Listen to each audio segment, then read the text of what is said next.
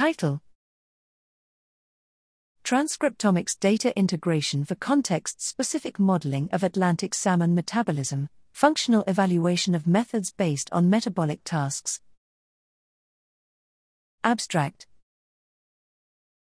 Motivation Constraint Based Models, CBMs, are used to study the metabolic networks of organisms ranging from microbes to multicellular eukaryotes. Published CBMs are usually generic rather than context specific, meaning that they do not capture metabolic differences between cell types, tissues, environments, or other conditions. However, only a subset of reactions in a model are likely to be active in any given context, and several methods have therefore been developed to extract context specific models from generic CBM through integration of omics data.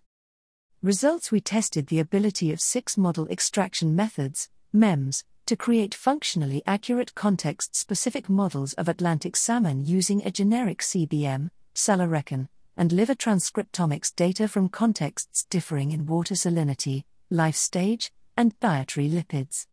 Reaction contents and metabolic task feasibility predictions of context specific CBMs were mainly determined by the MEM that was used, but life stage explained significant variance in both contents and predictions for some MEMs.